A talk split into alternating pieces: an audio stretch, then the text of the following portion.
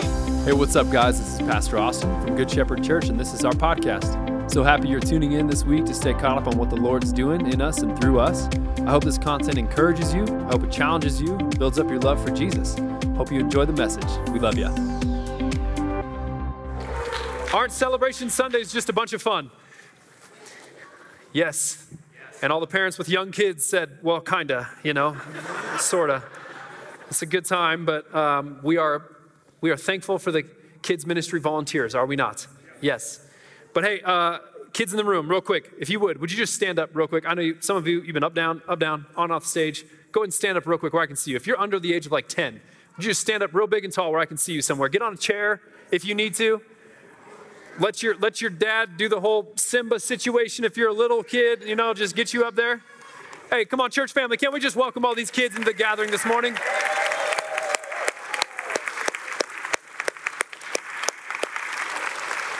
Hey, listen to me. Look right at me, kids. Look right at me, kids.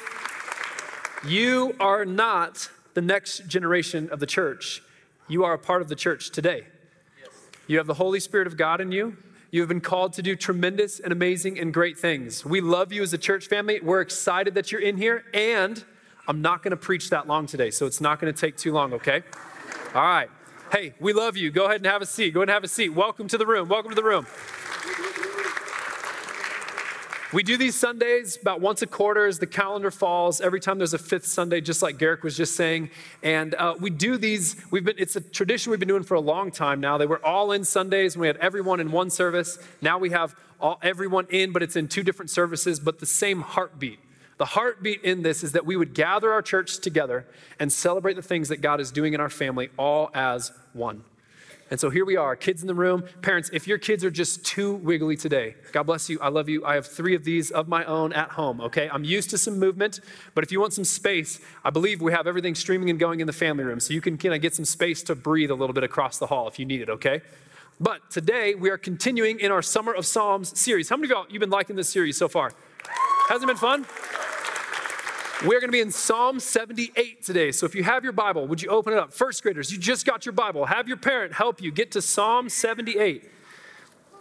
Psalm 78. Don't worry, second longest psalm in the book. We're only doing the first eight verses, all right? Let's do this though. I know, I know a lot of other people have been standing up, sitting down, but not, not all of you got to participate. Let's all stand today as we read the Word of God together, can we? Psalm 78, starting in verse 1, going through verse 8. If you have your Bible, we're going to be reading in the ESV. If you don't have a Bible with you, it'll be on the screen. The psalmist writes Give ear, O my people, to my teaching. Incline your ears to the words of my mouth. I will open my mouth in a parable. I will utter dark sayings from of old, things that we have heard and known that our fathers have told us. We will not hide them from their children but we will tell them to the coming generation the glorious deeds of the Lord and his might and the wonders that he has done. He established a testimony in Jacob and appointed a law in Israel, which he commanded our fathers to teach to their children, that the next generation might know them, the children yet unborn, and arise and tell them to their children, so that they should set their hope in God and not forget the works of God, but keep his commandments and that they should not be like their fathers, a stubborn and rebellious generation, a generation whose heart was not steadfast, whose spirit was not faithful to God. This is the word of the Lord. You can have a seat. How many of you guys, kids in the room especially, uh, had movies on a list that you were just not allowed to watch growing up? Yeah, how many of them, like, do you have an example? Can you just yell it out right now of a movie you really thought you should be allowed to watch growing up, but you weren't allowed? What was that movie? Ru- Rugrats signs. You have good parents, bro. That's that is a that's a thriller. Any other movies? Kids, what movies are you not allowed to watch? What is it? One more time. SpongeBob SquarePants. I get it, but he is a crazy optimist, so that is nice. Listen, I, I, I, grew up with a friend um, who, who, who wasn't allowed to watch the movie Little Mermaid growing up. I know, and I don't want to out her in front of everyone, Katie, because I think that'd be kind of embarrassing. You know what I mean? Um,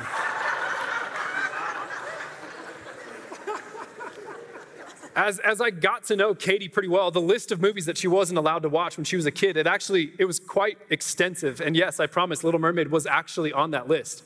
And I never understood it when we were younger. But then as I got older and as I started to understand the power that exists in stories, I start to understand why her parents didn't let her watch the movie of a young, rebellious, discontent girl who got everything she wanted in the movie after dis- disrespecting and dishonoring her parents the entire time. Actually, I just described the plot of almost every Disney movie ever. Right? Listen to me. Stories are powerful. Stories are powerful. The stories that you rehearse to yourself end up dictating who you believe yourself to be.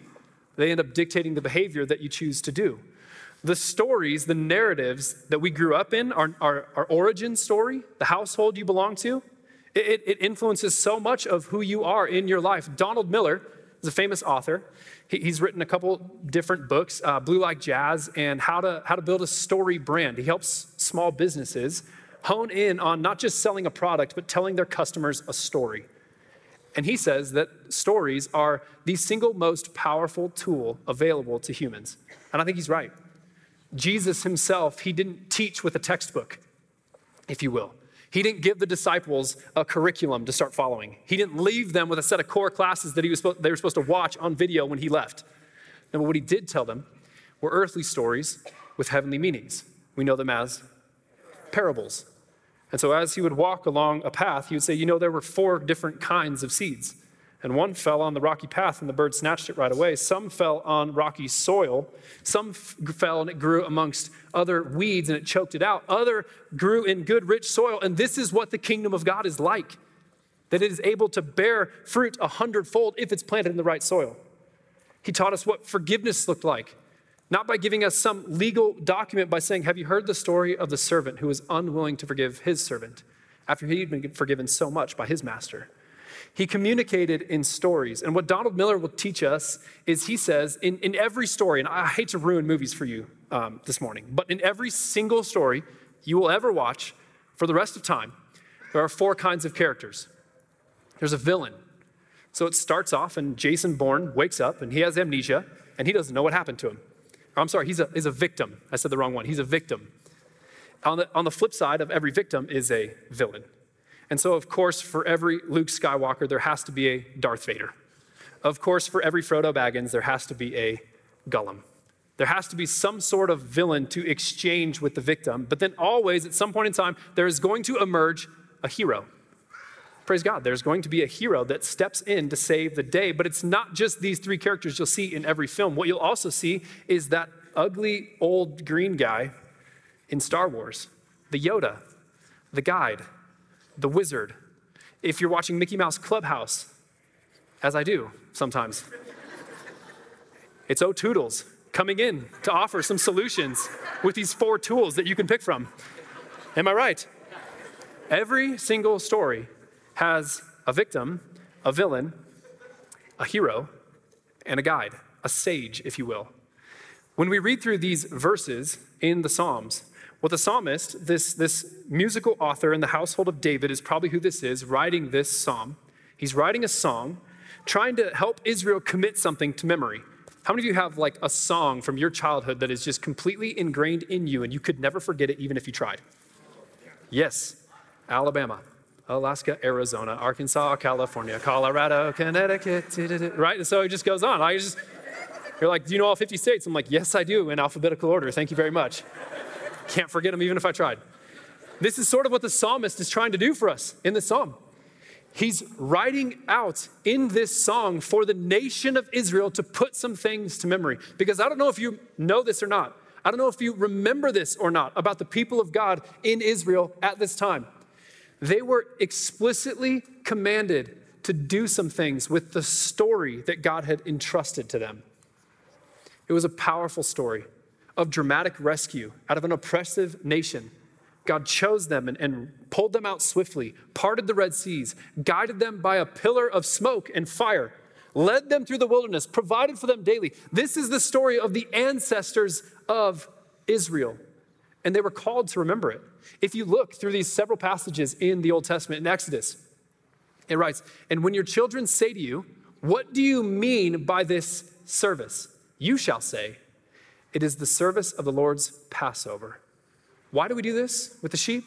Why do we do this with all these bitter herbs? Why do we do these different things? Well, it's because this isn't just a meal, this is the Passover.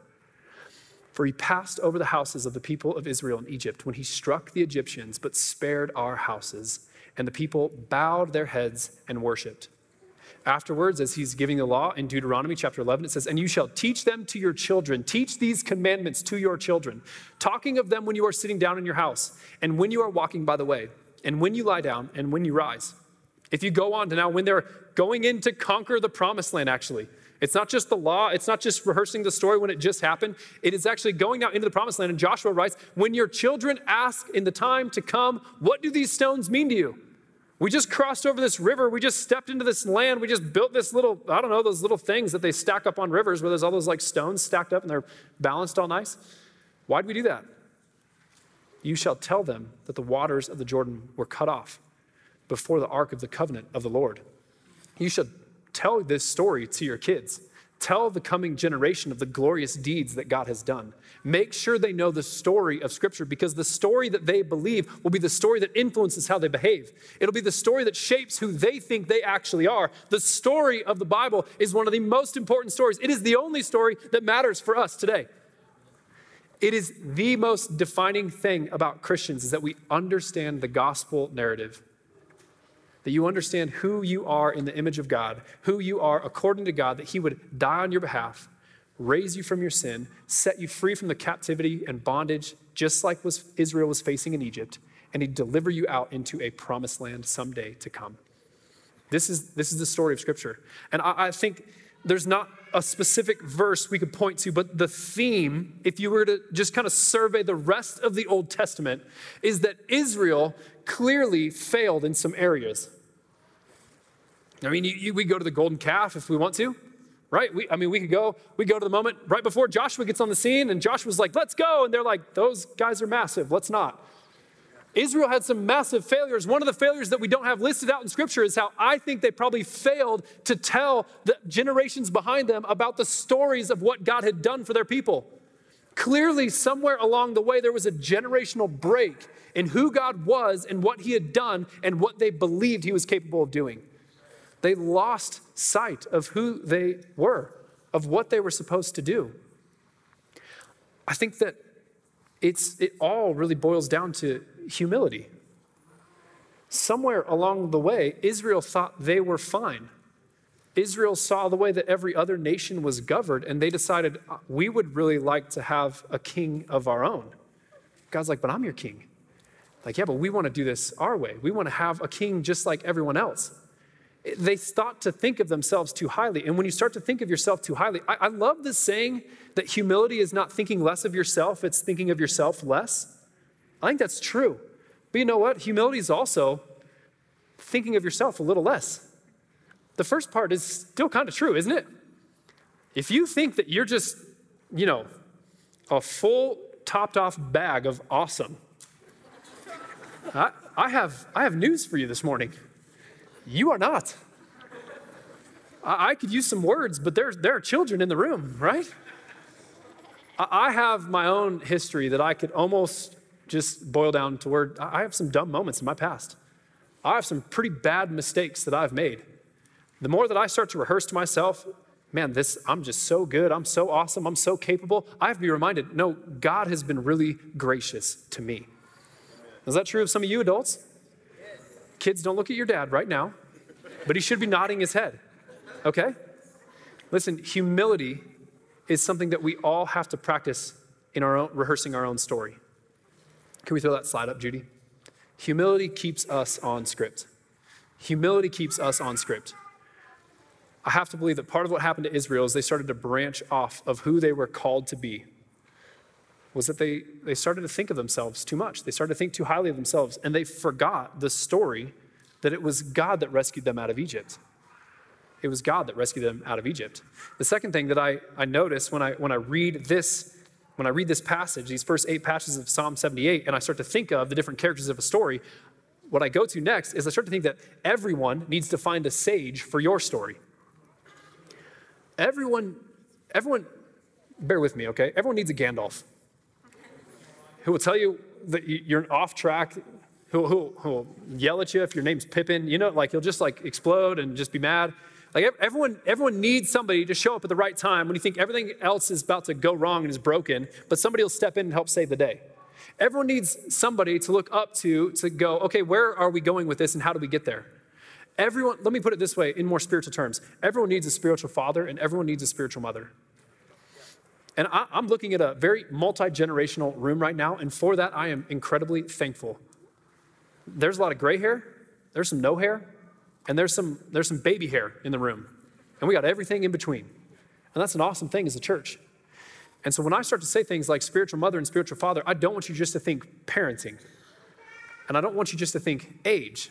Like, oh, well, now I have to go find somebody that's got grayer hair than I do to start speaking into my life. No, I'm starting to say, find somebody that's been just following Jesus longer than you have been. How many of you have been following Jesus for like less than 10 years? Just raise your hand. Raise your hand up in the room. There's some adults in the room. There's some kids in the room. How many of y'all have been following Jesus for more than 40 years? Are you serious? Yeah, it's an amazing thing. I've been following Jesus for just right around 15 years in my life. And if it weren't for pastors or other mentors or other friends not necessarily that much older than me, but just had a spiritually vibrant life that I want to model like someday. Me asking them questions, me starting to get around them and go, hey, tell me what to do when you encounter this. Give me some sage advice here while I'm facing this thing because I can't actually find what to do in my marriage right now uh, in the Bible. The Bible is really helpful. It is the blueprint. It is the, everything that we've said about first grade Bibles. It is absolutely true. We believe it through and through as a church. But you know what? It doesn't tell you what to do when it comes to parenting all the time. Not the specifics. Broad principles, absolutely. But when you're up against some sort of like job situation, I, I, you know, I don't know, this way, that way, I don't know. You know who I need in that situation? I need a sage. I need a saint who's been following Jesus longer than I have been to follow, to, to start to come into my life and start to speak words of wisdom into my life. Timothy had this. Young Timothy, pastoring this church, in over his head, assigned by Paul, and Paul becomes his spiritual father, writing to him, encouraging him. This is what he has to say. He says, I'm reminded, Timothy, of your sincere faith, a faith that dwelt first in your grandmother Lois and your mother Eunice, and now I'm sure it dwells in you as well. Do you see that? I, I want to say this was brought up just a couple weeks back, but like if you are if you are a grandparent babysitting your kids, don't pass on the fact that you might be raising a Timothy right now in your household.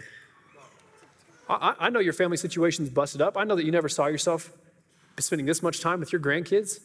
It's don't listen to me. It's not a burden. It's an opportunity that the next generation is growing up right in front of you. You, you get to speak faith into that little person's life. You get to grab them by the face and tell them they are a loved child of the Most High God.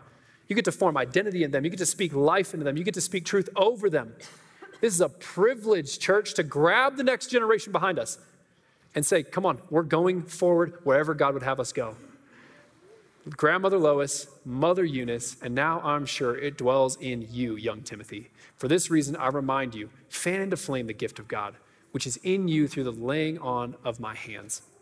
He goes on to say, You then, my child, being strengthened by the grace that is in Jesus Christ, and what you have heard from me in the presence of many witnesses, entrust to faithful men who will be able to teach others also.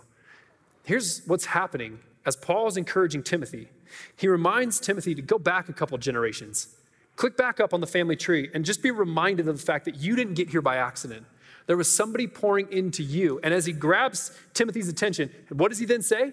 And now take that message that's been entrusted to you and entrust it to others kick it now down a generation. Find somebody to pour into. And so this is the last point of my sermon. Then we're going to get out of the way for some a couple baptisms this morning and do another song. Participate in the next generation church.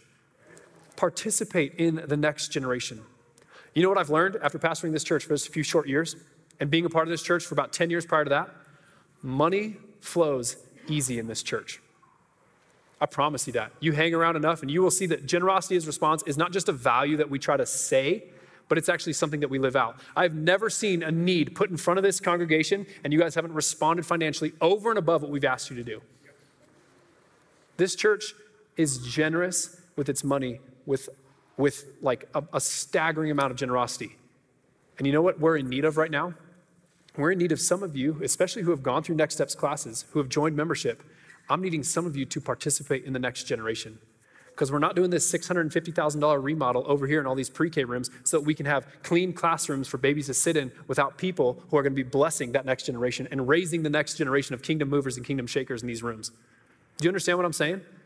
I, I we need, Garrick needs, D needs, Taylor needs people who are willing to go, I, I, like, I, I know what some of you are thinking right now. Austin, I don't, I don't want to do childcare. I have great news for you.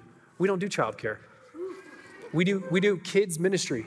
We speak blessing over children. We teach kids the big God story. I, I so vividly remember, uh, I don't, Cheryl Wong, is she here? I haven't seen Cheryl. Cheryl Wong was the kids ministry uh, pastor for, for years and years. She was one of the first people who grabbed me as a young Christian. She said, Hey, come help me. Come be a storyteller in the elementary room. You know what I said to Cheryl? I don't know enough of the Bible to be a storyteller. I can't preach. I can't teach it to kids. You know what she did? She, I, I remember this vividly. She looked right at me. She said, Austin, do you think you can learn more than a third grader in a week? That's like when you put it like that, I'm like, yeah, I do think I can. I'll still never forget when Olivia Emmerich corrected me that there weren't 12 plagues, there were 10. And a third grader gave me the business in front of everybody else. But listen to me. It is it should not be a burden, church, to serve the next generation. What an opportunity. What an opportunity. We get these kids for an hour and a half every week, and all we have to do is bless the socks off of them while we have them. Tell them the story of what God has done. Tell the coming generation the glorious deeds of what God has done. Say it from your own walk of faith. Say it from the scriptures. However, it comes out of you, it is a privilege to call up the next genera- generation and release them. And it's not just a privilege, but it is a command in scripture that we would participate in the coming generation and we would tell them the way to go. If we forget the story of scripture, if we don't practice it and rehearse it ourselves, we're liable to drift Prone to wonder, Lord, I feel it. Prone to leave the God I love. That's the old hymn. Your natural drift is not towards righteousness. Do I need to remind you of that this morning? It takes effort to steer yourself into the grace, mercy, kindness story of who God is and what He's done. And I'm just laying out, like, there, there's an opportunity coming into this fall. There will be a next gen nights where we go into all of our kind of policies and procedures. I would love to invite you on August 31st. Write that day down. If you have any inclination, I promise we won't overuse you. You won't feel exhausted. You won't feel like you're working 50 hours a week and, you know, the, the church intern that's never getting paid. That's not how we do volunteering here. You, you will be a part of a serve team, serving every other, serving every other week, two times a month. That's how, that's how we approach it. And we need help in some of these areas. So come to that night, write it on your calendar, or you can go talk to Taylor right out here at the house info kiosk when we're done. Let me tell you just a quick story, and then I'm, and then I'm done. Have y'all heard of the guy, William Tennent? No, nobody. This is perfect. Okay. I had neither until this week. Bill, of course. William Tennent uh, was an average pastor, average Presbyterian pastor. In fact, his, his church tried to have him removed a few different times, tried to have him fired, but they couldn't because he's Presbyterian. they, they, couldn't, they couldn't do it. He's a Scottish born, immigrated over, came to the 13 colonies in the 1700s, early 1700s. And he gets this vision to pour into the next generation of young people who are zealous for what God is doing in our time. He'd bring them into this little log cabin and it was, it was affectionately, not affectionately, but more like in a, in a disingenuous way, it was, it was referred to as the log college.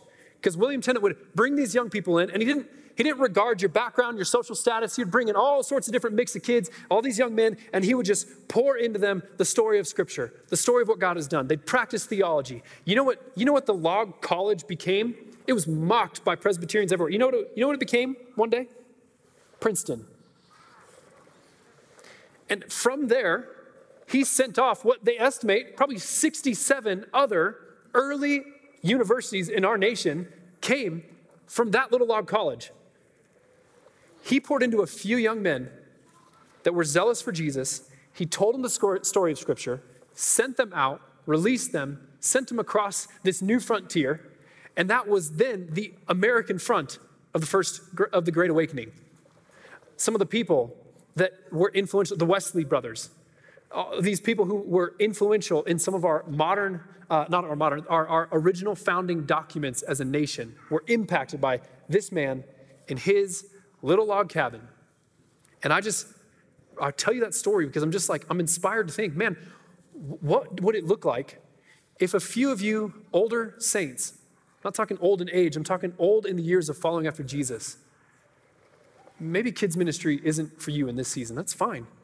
But what would it look like to, to grab a few young people and just say, hey, can we just talk about the story of Scripture together? Can I just love on you? Can I just buy you a cup of coffee? I have more money than you, anyways. Let me buy you a cup of coffee. Take some broke college kid out to lunch for his one good meal a week and just talk about Jesus together. Because look, this, this is last verse, 3 John. This is crazy to me. We're talking about John, who, who walked with Jesus, witnessed all kinds of miracles, and he can write this I have no greater joy than remembering that one time when Jesus, you know, calmed the storm and walked on water. I've, I have no greater, that's not what it says. I have no greater joy than, than remembering the time when Jesus fed those 5,000 people, those 15,000 people. Nope, that's not what it says either. It says, I have no greater joy than to hear that my children are walking in the truth. Do, do you grasp that with me? Like, like the Apostle John, who, was, who did amazing things, goes, I can't think of anything better than hearing that my spiritual offspring, the, the, the, young, the young men, the young women that I poured into, are now walking in the truth. And so here's how I would like to end for today. I just I want to spend a moment just praying for one another. And so if you are if you are um, a younger in your faith person, like following Jesus less than 10 years, would you just kind of slip your hand up in the air right now? Just boldly, confidently, go for it. All right, so you don't got you don't got to move out of your seats. But look, look at this. Let's just spend a moment. If you're around these people, can we just can we lay our hands on them and can we pray for them? Pray for humility to keep walking with Jesus, and can we pray for uh, pray for just a zeal to keep pressing in, to ask the questions, and to run after Him with everything they got. So extend your hands, lay your hands. I'm going to pray. Jesus, I just I thank you for the people young in their faith. I thank you for a church that isn't just full of, of stuffy old Christians who have been doing this for forever and have all the answers right. Thank you for some questions. Thank you for some mystery. God, thank you that there are younger people in you trying to chase after wisdom. Jesus, I just pray that you would help this be a place where we can grow, where we can put some spiritual uh, muscle on the legs we're standing on. Help us, help us learn things. Help us ask for a, a, a sage to speak wisdom into our life. Help lead us along the way. It's in Jesus' name we pray. Amen. Hey, now hold on. If you've, been if you've been following Jesus a lot longer than that, would you raise your hand? Now we're going to flip it. Now we're going to pray for those people with their hands up. So, younger people, spiritually younger people, extend your hands. Lay your hands on somebody. Here's for all, all of us that have been walking with Jesus for a long time. We pray for humility. God, don't, don't let us get tired of the gospel. God, don't, don't let us grow weary of the story of Scripture. Help us stay humble. Help us keep finding people to speak into our life. God, we don't have it all figured out just because we've been doing this longer. We maybe have even more questions now than we did at the beginning. Help us keep pressing in. Help us not grow weary of doing good. Help us, Jesus, stay young in our zeal, in our ambition to follow after everything that you have for us. Help us not be like the older brother who got to spend just tons of time in God's house and maybe grew a little complacent with the blessing that came from being there. Help us press in and follow after you. Help us be hungry for you. Help us be desperate for you just as much now as when we first fell in love with you. It's in Jesus' name we pray. Amen.